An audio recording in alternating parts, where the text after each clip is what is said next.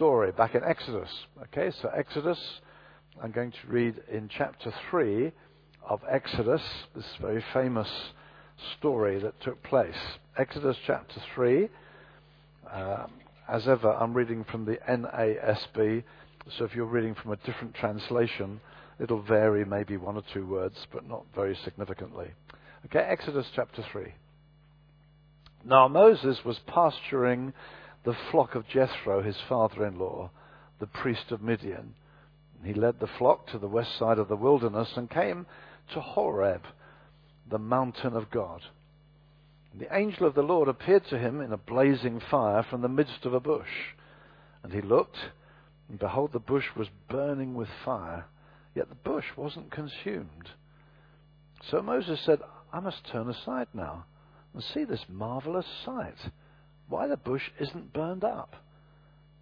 When the Lord saw that he turned aside to look, God called to him from the midst of the bush, said, Moses, Moses. He said, Here I am. He said, Don't come near. Remove your sandals from your feet, for the place on which you're standing is holy ground. He said also, I am the God of your father, the God of Abraham, the God of Isaac, the God of Jacob. Then Moses hid his face, for he was afraid to look at God.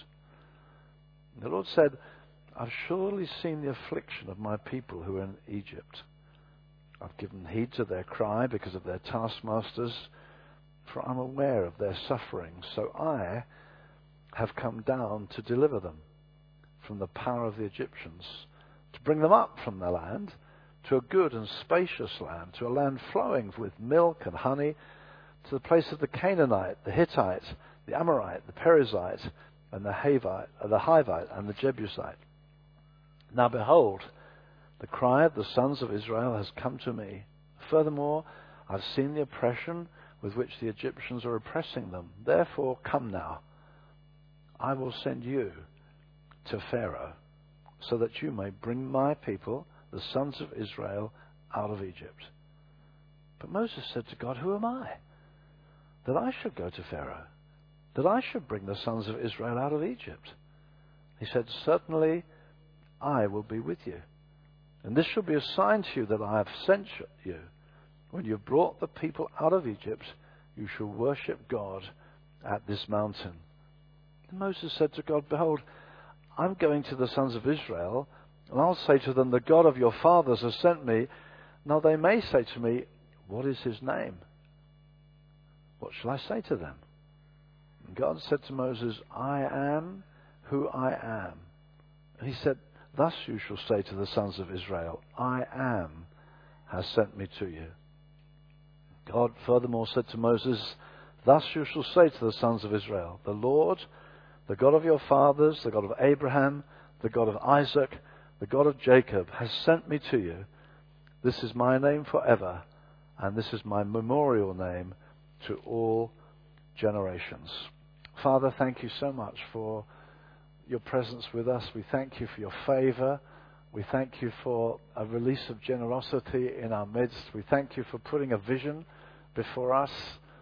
We thank you for our feeling we're on a journey with God. The excitement that we're not merely turning over the wheels, we are walking into your plans together. And Holy Spirit, we just invite you right now. We ask, please, Holy Spirit, would you come? Would you be our teacher? Would you open the eyes of our heart to see truth, to let truth get into our inner man, to bring about fruitfulness for your glory? So come right now, Holy Spirit. We depend upon you. Lead us into truth, we pray, Father. In Jesus' name, Amen. Amen. So we've looked, first of all, at the statement in Hebrews that by faith Moses refused to be called the son of Pharaoh's daughter. We saw the strange providence that this boy was born at a time when children were being just destroyed. And this one boy was preserved. It says the faith of his parents set that ball rolling. And then they had to hand him over. He, when he reached maturity, made a choice. Do I give myself to this magnificent city of Egypt, this nation with its culture, its strength, or do I give myself to this supernatural vision, this promise that we are a special people, that God has entrusted us with international implications, something that's unseen, unknown. And it says by faith he refused all the power and prestige of being Pharaoh's daughter's son, all that that meant, and num- numbered himself with this despised slave people who believed they were special in God's eyes. Then we saw last week how, though that was his motivation, though he'd seen uh, some big issues in his heart, actually the way he did it was really not good at all. And we saw that he had this reputation for being mighty in word and deed. He was a forceful young guy. And he tried to simply bring the energy that he had in himself to do the job. And supposing his brothers would understand, he was providing Egyptian. And they turned on him and says, What are you doing? Who made you a ruler over us? And he ran for it. And we saw how just using human power, being moved by needs rather than being moved by God, running ahead of God, really doesn't get the job done. And so for 40 years now, he's been waiting in the desert. And all that self confidence has been drained out of him. All that mighty in word and deed has gone. For 40 years, he's been looking after a few sheep. And then the story picks up again. It's all just in a few chapters, but it's a wonderful story of God's, and I want to just talk today about, first of all, God's consistency. All right? God's consistency. That's where we're starting. We just need to remember that in the end, this is God's story. The whole Bible, though it's 66 different books, is God's story, God's plan. From Genesis to Revelation, it's a wonderful story. We need to see the Bible in those terms. And although God is revealed in a lot of dramas involved with individuals, and the stories are amazing. How God just picks up with this person, then you read his story, and you, and you can just look at the person. In fact, God is happy to be known as the God of Abraham, Isaac, and Jacob. And God is revealed as he relates to people. So,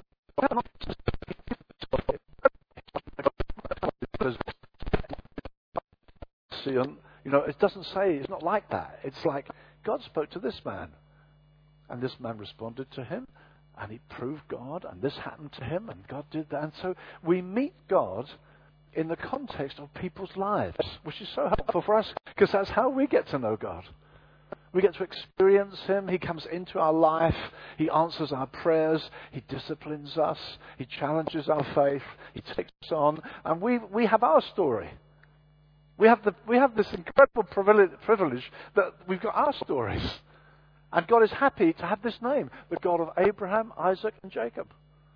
These ordinary guys, some of them very ordinary. And he's very happy to be named in this kind of way that God is a God who initiates relationships. So God starts these stories. God came to Abraham. It doesn't say in the Bible Abraham was seeking God. It says he was an idolater. He's just a pagan. And God came to him. And, and then, he, then he has Ishmael and Isaac. But God doesn't come to Ishmael, he comes to Isaac. And, th- and then he doesn't come to Esau, he comes to Jacob. And then he doesn't come to Reuben, he comes to Joseph. Uh, it's like God, God initiates things. And, dear friends, if we're believers, it's not that Jesus said it so plainly, you didn't choose me, I chose you. This phenomenal privilege that God said, I'm going to write a story with you now. I'm, in, I'm inviting you into a story. We're going to do some story together. And you know, it's not just the God of Abraham. It can be, it can be the, the God of George, the God of Pauline, the God who's come into my life and, and is happy to be known and in a personal way. And you look back and you can see how God has led and God has been in charge. So these stories, one after another, you suddenly see Hannah, and she's crying to God, and, and God comes to her, makes a promise to her. You see a little boy called Samuel, he's very young. Very young. God starts in talking to him. So you see these stories, one story after another. And here Moses is going to hear from God personally. Just to remember again, this story starts with Abraham, really. we, we find that God judged the world at the time of the building of the Tower of Babel, and God scattered the nations. God dealt with them because He told them to, to, to fill the earth, and they refused. They said, We'll build a name for ourselves. And God scattered them and multiplied the languages. And then the very next chapter, He starts to call Abraham and says, Right, through you, Abraham, Abraham, can you count the stars? Through your children, your seed, all the families of the earth will be blessed. Now that's the Bible story. That's the underlying. There's lots of stories that happen, but the big story is this God is determined to bless all the families, all the clans, really. That's what it means. All the clans of the earth, all the ethnic groups, really all the language groups. God is determined to bless all the families of the earth. And then the Bible says this when, when this gospel, when this gospel of the kingdom has been preached to all, all the ethnic groups, then the end shall come. It's a story with an end. It starts with one man, it grows from one man to a family. So, this family, he has a son, a son, 12 sons, and wives and children. They all go down to Egypt. It's like a large family, about 70 of them actually. And then while they're in Egypt, they become a nation. One man, a family, a nation. They come out. It's two million people. But God's ultimate goal is this extraordinary thing an international family of every tribe and tongue and nation and people. I had the privilege of being in Dubai just a month or two back ago. And, and you just get a church there, and there's like 50 nationalities in that church. And Dubai being an unusual city, although London's pretty unusual now, eh? But just that, it's all these different nations. And we've got 30 churches in the Ukraine. We've got churches where you've got Russians and Ukrainians standing next to one another saying, We love you, Jesus. And all around there's tension and hatred and fear. And there's Christians saying, We love you, Jesus. But you, he's, he's a Russian. Yeah, no, he loves Jesus like I do. And God's going to make this international people where everything else becomes secondary because Jesus is king. And all the hatred and all that suspicion is secondary. We just need to keep praying for our dear friends out there. We've been in touch quite a bit. There's tension, there's fear, there's drunken soldiers firing guns. It's the news we're hearing. But in the churches, we can, we can be a sign and a wonder because that's God's ultimate goal. And God wants a people from all the peoples of the earth that's, his, that's, the story. Starts with one, finishes, and it says the end of every tongue, every language, singing to the Lamb. That's the great story. But the story unfolds with this person, and now, now this key person comes through, and then David comes through, and then so the plan unfolds one by one. So here Moses is going to hear from God, because in the end, it's God's mission. It's God's mission before it's ours. It's not, Lord, Jesus, we've got a tremendous plan. We want to bless Kingston. Can we get you interested? It's not our mission, it's God's mission. It's like, I've got a great plan for Kingston. Can I get you interested? See, God's passionate. He's drawing us into His plan. And some of, some, some of us gave sacrificially this last week or two. What happens? Well, God tapped you on the heart and said, Will you come involved? Get involved with my plan with me. It's a work of grace. God changes our hearts. The, the fear of letting, letting go, the, the, uh, the natural cling, oh, I better hold on to this. No, no, I'll give it. What on earth happened? God's passion to glorify his name touched your heart. The one who's writing the story included you in. It's a massive privilege. It's his story. And he brings people in. He brings people in. But he wants a people.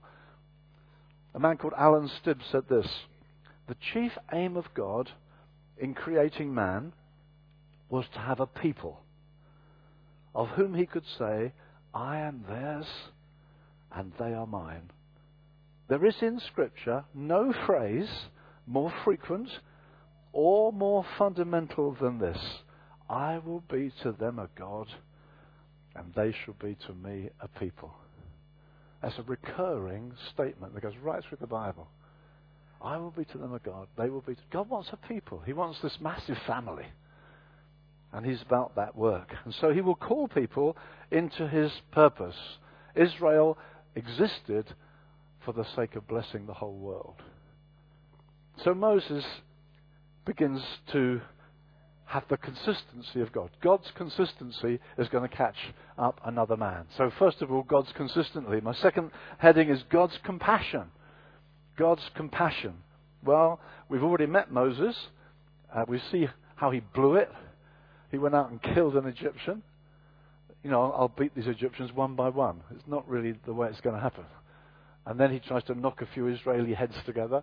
And he really has messed up. And uh, he was impulsive. He was self sufficient. He may well have been proud, thinking, I can do this thing. And he was, became confused, scared, and ran for his life. He is really spoilt goods. He's not like a fresh young David. Actually, he's, he's 80 years of age by now. This is no boy. This is a guy who's got some history, who's not done well. And again, it shows us what God is like. We've been singing this morning. I hope you love this theme. Amazing grace. This is amazing grace. I can't stop singing songs like that. Uh, this is amazing grace. That God gives us another chance. He's constantly giving people another chance. And here we have it in Moses. He understands our frailty, dear friends. He starts with us. He saves us in a moment he declares you righteous as a gift, then he starts working on you. He loves you just as you are, but he loves you too much to leave you just as you are. He wants to keep changing us, changing us, changing us. And so here's Moses, and, and God doesn't despise his, his initial state. He wants to serve God, he gets it so wrong. Maybe you feel you've got some history. You think, oh gosh, I didn't do well. Has God written me off? Sometimes we get to that. Have I been, has God just shunted me into some backwater? Has He finished with me? Well, the Bible would say again and again that's just not His way. It just isn't. You find again and again that God starts again with people. You think of Elijah. Elijah said, Take my life. I've blown it. I'm, I'm finished. He's just praying the suicide prayer. You don't get much lower than that. Just take my life. I'm, I think I'm a waste of space. And God comes to him and starts waking him up. What are you doing here, Elijah? And gives them fresh commission. He comes to us again. He comes to Jonah. Jonah was an absolute waste of time. And it says, The word of the Lord came again to Jonah. The word of the Lord comes, comes again. But I had it and I messed it. No, no, here it comes again. God speaks again. He doesn't just abandon us. When Jonah, you know, God says, go here, and he says, no, I'm going there. It doesn't say the next verse, call Amos, goodbye, Jonah. No, it's God keeps after Jonah. In fact, the whole story of the book is God's compassion for the man. He's got more, he's got as much compassion for the man as he has passion for the city of Nineveh. God has as much appetite to bless you as he does, he wants to bless this whole city. There's a commitment in God's heart that is so beautiful.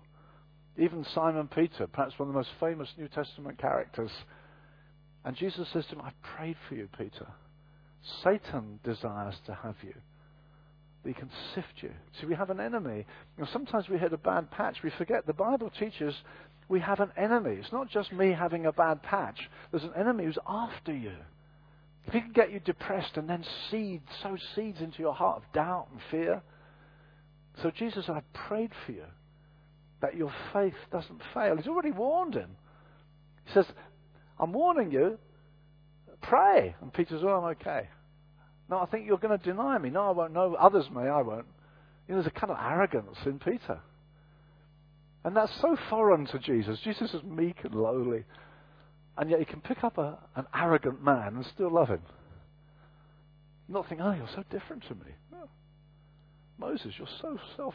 You know, Peter, who do you think you are? No, no, I'm praying for you. And I'm praying that when you're converted, when, when you're turned around, you'll encourage your brothers. I'm still. Isn't God wonderful? He loves personalities that are so foreign to His. And He's still for us.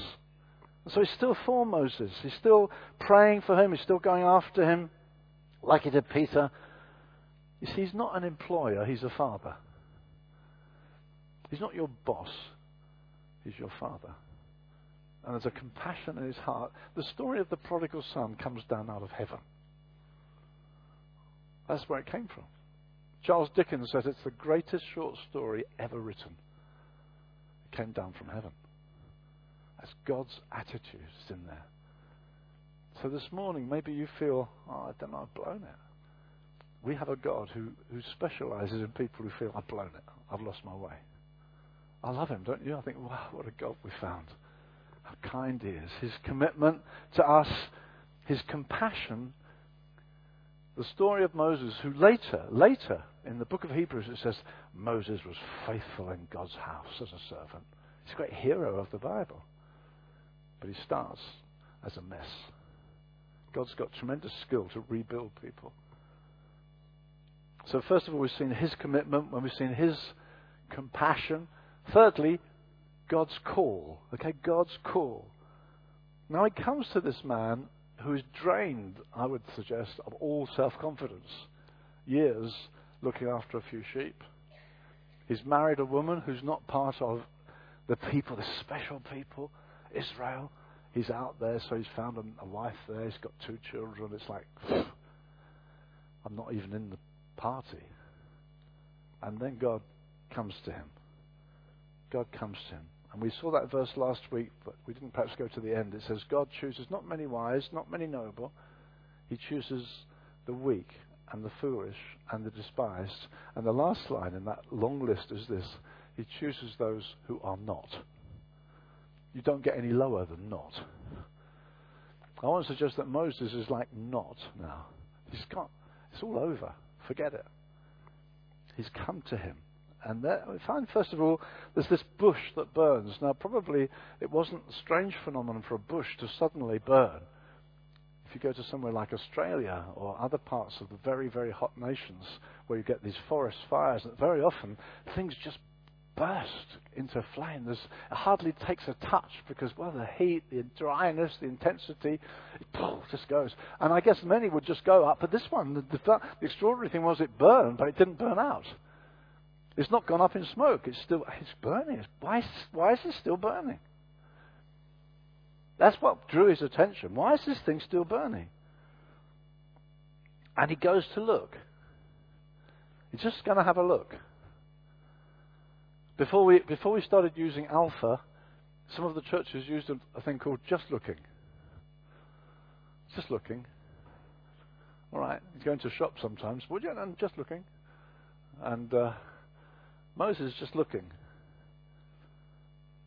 And suddenly, it's funny, as he's just looking, suddenly out of the bush comes a voice. And God's speaking to him. It starts with him inquiring. He's the one making, and then suddenly there's God speaking to him.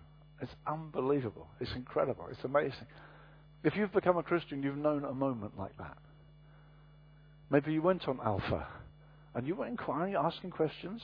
I remember the night my sister led me to Christ. I'm just asking questions. Saying, what does she mean? I don't understand. How can she know she's going to heaven? How can she know her sins are forgiven? What do you mean born again? I'm asking, I'm inquiring, I'm poking, and suddenly it's like God speaks to you. Suddenly, hey, God, I can know God. Suddenly it changes. Suddenly you're the one being addressed. Suddenly you think, oh, wow, there is a God. You can know Him. For me, the very first night, I never went on an alpha, the very first night I heard it, I knelt and said, Come into my life. God can come in that easily. And you, at first, you're just looking, you're poking, you're asking questions. He's looking at this bush. Moses, wow. Moses is face to face with God. He's been called. And it says this He hid his face, he was afraid to look at God. He was afraid of God. Now, some, some Christians would say, well, don't go there. Don't, don't need to fear God. God's very kind, gentle, tender. He's very merciful. Don't, don't fear God. Don't need to fear God. Now, that's a mistake. The Bible says the fear of the Lord is the beginning of wisdom. A genuine fear, now it's not a craven fear, it's not a terror in that sense. In a sense, it's a terror. It's, it's, this is God who made the whole universe talking to me out of a bush. If you weren't scared, well, you must be something wrong with you. Yeah, he feared. Of course he feared. And, and I feel we find this again and again in the Bible that people who genuinely encounter God, I mean, something profound happens, beloved. It's not like, well, I'll serve and I'll serve the cause. Yeah, I'll come along. It, it really moves into another category. God's in your life, God's in your face. It's the, it's the real God. You're dealing with the real God. The real God's come to you.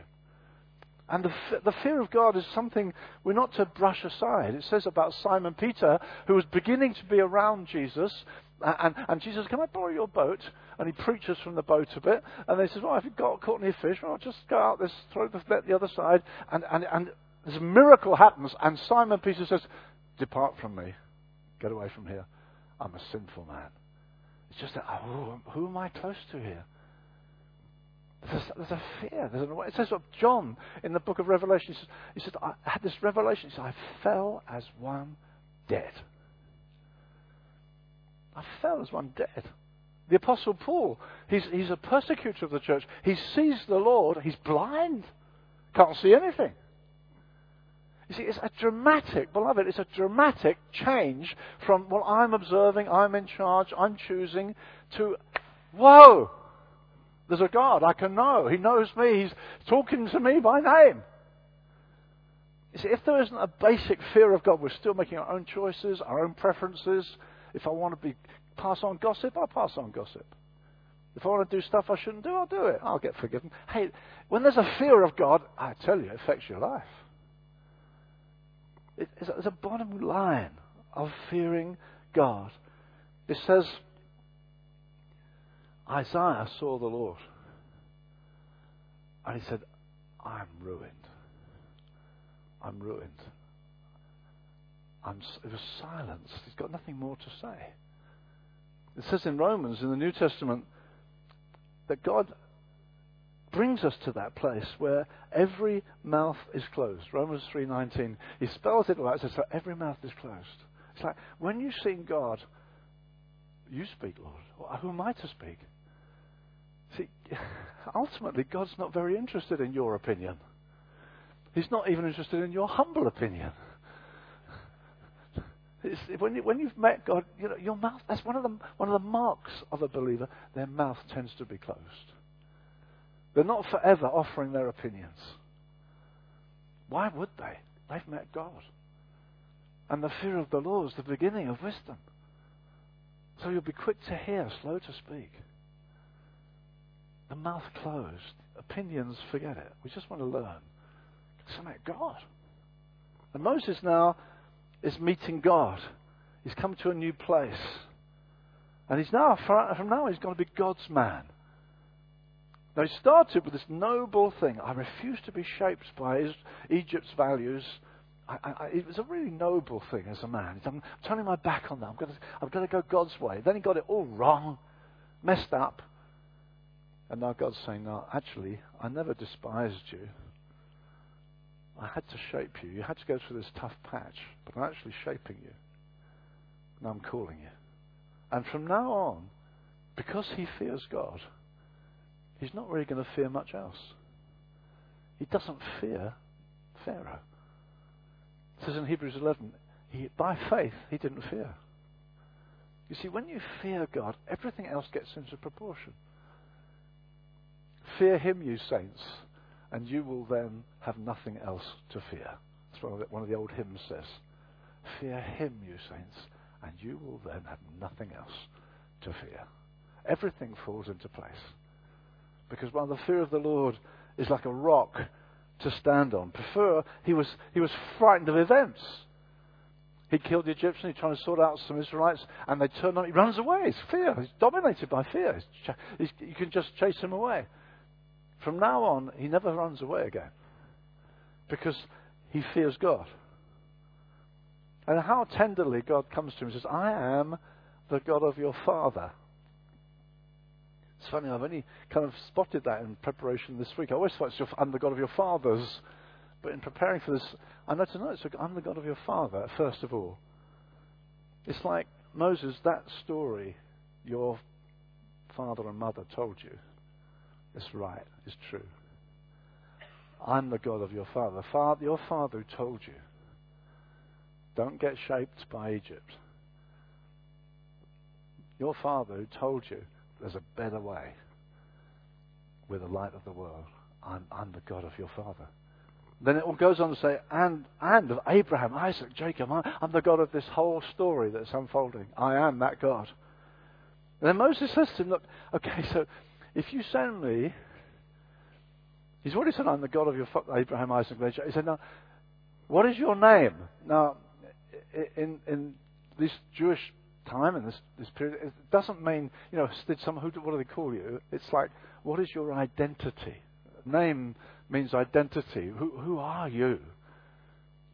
You're known as because of your relationship with Abraham, Isaac, and Jacob, but who are you? What is your, what is your name? You've had these lovely relationships with Abraham, Isaac, and Jacob, but who are you? They'll say, Who are you? Is a massive question, really. We'll come back to it in a moment, but Jesus said to his disciples, Who do you say I am? Who do you say I am? Who are you? Who are you? And God answers him with this extraordinary answer I am who I am. I am absolute resourcefulness. I am unlimited capability. That's what it's saying. I am everything you'll need me to be. You can't exhaust who I'll be to you. I am everything you'll ever need. It's all in who I am. That's what God is saying. I'm unlimited capability. And when Jesus comes, and it says, the Word became flesh and dwelt among us, God took on human form, Jesus of Nazareth. This is God coming in human form. And he takes this name and he keeps on putting other names to it. So he says, I am what? The true vine. You're just branches. If you dwell in me and I dwell in you, you're going to be very fruitful. I am the good shepherd. You need someone to care for you, to feed you, to lead you. I am. I'm the good shepherd. You hungry? I'm the bread of life. So when Jesus comes, it's, it's like a prism. There's this white light. It's like a prism. And you get, whoa, colors everywhere. And Jesus is saying, look, I'm, I'm everything you need. You need bread. I'm the living water. I'm the bread of life. I'm the resurrection. Lazarus is dead. I'm the resurrection and the life. I can answer that too. I'm the way, the truth, the life. I am. That's what he's telling you. I'm everything you're going to need. Later on, when Moses confronts Pharaoh, Pharaoh says, Who is the Lord that I should obey him? Who is the Lord? Who is this guy? Who is this God? I've just been reading an excellent book called The God Who Makes Himself Known, which is a book about the book of Exodus. And the, and the author says the whole of Exodus is answering that question. Who is he? Well, we'll soon, as we go through this, I, I want to continue with Moses. We're doing three now, but uh, we're going to keep going whenever I'm on my feet, I think. I feel God's really spoken to my heart to take us on a journey with this whenever I speak here. And uh, we'll see later all, all these plagues. And, and nearly every plague attacks, attacks a false God. You haven't time to get into it now, but you just look under. Oh, I see. They worship that. Yeah, he killed it. They worship the sun god, so he makes it black. He can just blot it out. Who am I? I'm a God bigger than all the other gods. Who am I? I'm a God that can open the Red Sea. I'm a God that can feed you for 40 years through a wilderness. The whole of Exodus is telling you, who is this God? Who is this God that I might fear him? Pharaoh says arrogantly. God says, This is who I am, this is who I am, this is who I am. God making himself known. God revealing who he is. Beloved, who you think God is is a big deal. I don't know about you, but when I do my morning readings, I have a, a notebook. I kind of write stuff down. And I was working through a gospel once and came up to that question. I think it's in Matthew. Peter, who do you say that I am? And that morning in my devotions, I thought, I'll answer. I need to answer that question. I just started to write down who, who do I think he is? And I wrote down, well, I, I he's this, he's this. I mean, just filled line after line after line after line. He's this, he's a forgiver, he's a provider, he's the lamb that took away my sin, he's the victor over death.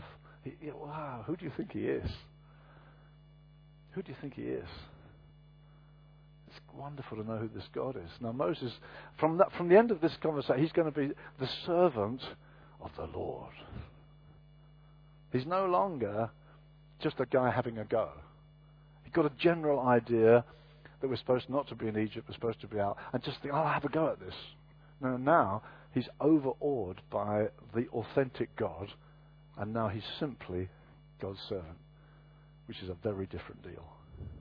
It's a very different deal. When we know that our, now we're God's servant. So the next word that comes is God's commission. Okay? We've seen God's consistency, we've seen God's compassion, God's call. He's calling Moses. Now he's commissioning him. I send you. You shall say, I am has sent me to you. No longer his own boss, no longer on a private mission. Now he's under authority. A sent one has all the authority of the one who sends behind him. And Jesus loved that title, didn't he? It's, uh, it's, it's what apostle, the Greek word apostolos means one sent. And Jesus is the great apostle of our faith. It says in Hebrews chapter 3, verse 1. He's the apostle, he's the sent one. And in John's gospel alone, he constantly refers himself as one sent. I've come not to do my own will, but the will of him who sent me. I, am under authority. I, I say what he says to me. I do what I see. I don't act independently. It's my constant desire to do the will of the Father. And that's got to characterize those whom God has called. That we don't act independently. Like Jesus, we, are listening for Him. We're discerning what does He want of me. Does God want me to move? Does God want me to take this job? Does God want me to marry this girl? It's not like we're smashed down, but we're always saying, What do you want, Lord? What's on your heart? What, and then, and then when you think, yes, this is God, when you know, yeah, God did open this door, you go through it with such peace and joy. Yeah, God does want me to take this university course. God, yes, I do really. I keep praying about it. I really feel He's opening this door to me. I feel He's putting it in my heart. I do want to become a doctor. I do want to do this. I, it's something I feel I didn't arrive at this. I, just feel I've prayed, I've looked to God, and I, it seems to me He's opening this way. When that's the case, dear friends, you go through that door with such confidence. You're here by the will of God. I believe I'm in Kingston by the will of God. It makes terrific difference. Wow, God wants us here. It's not, it's not always the way it worked out.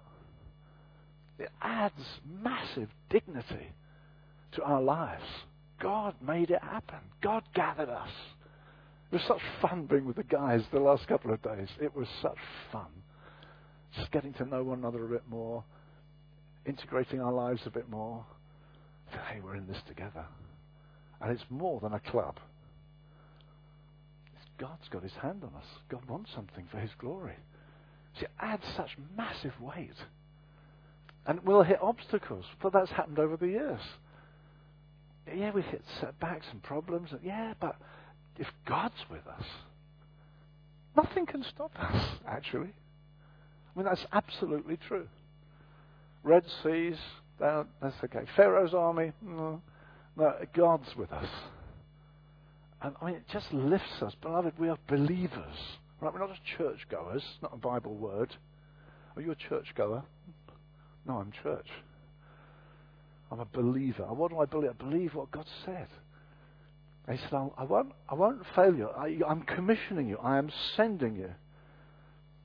And some of us will get scattered. You know, you go away to university, but if you think, hey, God's really led me. I really feel this. Go with courage, dear friends. Go uh, God's put me in this set. God's put me in this campus. I'm here for I'm God's representative in these halls. I meet people as I walk through the hall. I'm going to meet. I'm here. God's represent this conversation. Who knows what God's got in this? Because I'm here by divine appointment. I'm God's representative. See, it adds huge dignity to you, huge courage and weight, because we're not independents trying to be religious. God's got hold of us. I don't, I'm not, we don't want religions, waste of time. We want to have God gripping our lives, ordering our steps. Amen? That's what we're called for. That's who we are. And so he gets commissioned. I send you. I send you. And then, last of all, God's companionship. I love this, don't you? Verse 12 Certainly I will be with you. I, I mean, I am. you got with you. I was singing a little song this morning. I love singing old hymns as well as new ones. And it says, uh, He's a friend of mine, and he with me doth all things share. Since all is Christ's, and Christ is mine, why should I have a care? For Jesus is a friend of mine. Why should I have a care? He's a friend of mine. He with me with all things share. So all is Christ's, and Christ is mine. Why should I have a care? I will certainly be with you. That's going to mean Red Seas have to go. That means I, he can feed two million people. It's like Moses, I've got to carry all these people. No, I'm with you, Moses. I'll feed them, I'll lead them, I'll care for them. I'm with you. I'm in the whole deal. And that's how, that's how the Gospels conclude, where the great I am, Jesus, says, Now all authority has been given to me. Jesus has taken on death and beaten it. He's the resurrection and the life. He gathers his little flock, all of them losers. They all ran away. He gathers them again, like Moses, puts courage back into them again. Says, Now go into all the world. Preach the gospel. I will be with you all the days. I'll be with you. So he said to Gideon, Gideon's terrified. He says, Have I not sent you? I'm with you. It changes everything. So here this guy's heard this wonderful, wonderful words. He will never be abandoned. He'll never be left on his own. God will always be there for him. He can lead a nation. He can be changed from a few sheep, looking after a few sheep, to leading two million Israelites. Because God says, I'm with you. It's amazing what God can do, eh? And God says, Now I've called you, I'm committed to you. So, beloved, as we close, have you encountered him yet? See, it's possible to be here this morning and you're so welcome. But have you met him yet? See, maybe like Alpha, as I said, like Moses is looking at the bush poking it, as it were. Have a look at this. And suddenly, whoa, is God speaking to me? So, what, what are we to do? Well, inquire, investigate. Paul writes to Timothy, says, Consider these things, the Lord will give you understanding. Our responsibility, yeah, inquire. Don't walk away. Don't get as close as this and walk off. Don't come and be part of this. Don't come to Alpha or this or that and have a look and they say, oh, that was interesting, I'll push off. No, no, don't. Don't. Look closer. Why does this burn? Why are these people like this? What is it? Why are they so happy? Why they, what's going on here? Look, investigate, and listen. Listen for that moment when you suddenly know God's speaking to me is suddenly it's God. It's more, it's more than human logic. It's more than this. You're having this conversation, and you suddenly think, wow, this is true. He's really, I can know him. And you step into this new world. You can do that this morning. You step into this new world. You come to know him for yourself. Maybe you're just trying to serve the cause. Maybe like Moses, your parents were committed to these truths and you've kind of muddled along, trying to serve the cause, trying to do the good thing. God wants you for Himself. He doesn't want you just to serve the cause, He wants you to say, I'm yours and you are mine. I love that song we just closed with. We just stand here, arms raised, heart abandoned. We're just here for you, Lord. We're here for you. Just I want to know you better. I want to understand you more. It may not be a burning bush, it may not be that dramatic, but there is a moment of encounter that switches everything on, that changes everything. And it comes from God to you personally when you know you're called. And then for the rest of your life, you're still asking this question Who are you, Lord? Who are you, Lord? I'm not a young man anymore, but I've just finished a book yesterday called The Man Christ Jesus about the incarnation. I thought I learned. I mean, two of the chapters, and I thought, wow, I never thought of it like that before. So I don't feel myself like, oh, I've got all this sorted. I need to sort you people out now. I don't think of it. I just want to know more. I want to know you. Paul said this towards the end of his life. Not that I've already attained. I'm pressing on that I might know him. If you want to follow, do. But I want to, I'm after him. I want to know him. That should be the mark. That should be our desire. That it's a constant, I can know more. Great is the mystery. God was manifest in the flesh. Wow. What does that mean? How did he do it? How did he live this life? Be fascinated with him. Be captivated. I can know more. I can learn more. Who do you say I am? Uh, come on, let's get to know him better. Let's press on. Let's be taken up with him. Let's cherish his presence. The more we understand him, the more we'll commend him to others. The more we're fascinated with him, the more we'll make him known. Moses then is going to start the journey now. So we've seen some of the preliminaries. He had a good choice in his heart. We've seen that he messed up. Most of us do. Most of us do. With the best will, we get it wrong. And today, God is a God of the second chance, really. saying, Come on. I've, I've seen your heart. I know what you wanted. It's been a long wait, but I've never had my eye off you. That's what God would say to us this morning. I've never had my eye off you. I know the plans I have for you. Plans of good, not of evil, to give you a future and hope. Let's stand to pray.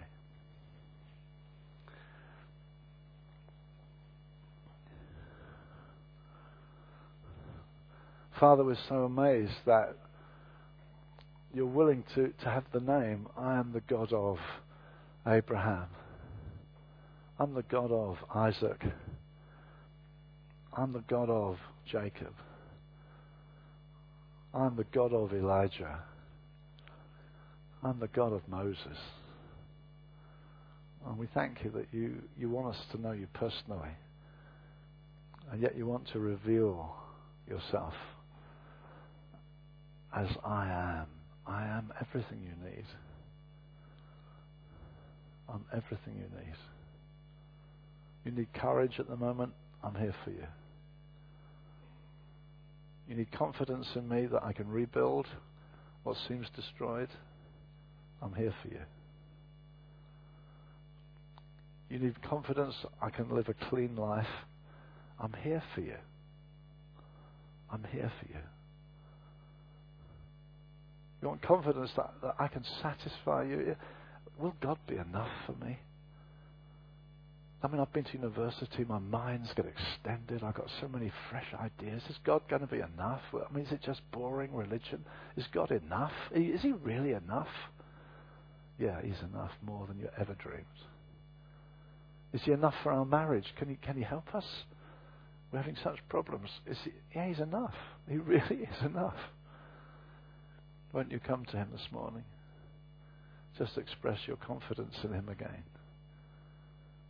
Lord Jesus, I ask you to bless every one of us here that we might hugely benefit from the grace you want to show us.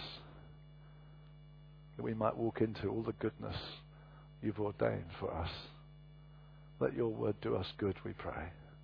Keep on blessing us as a people. Thank you so much. Thank you for time together with the guys. Thank you for this incredible gift.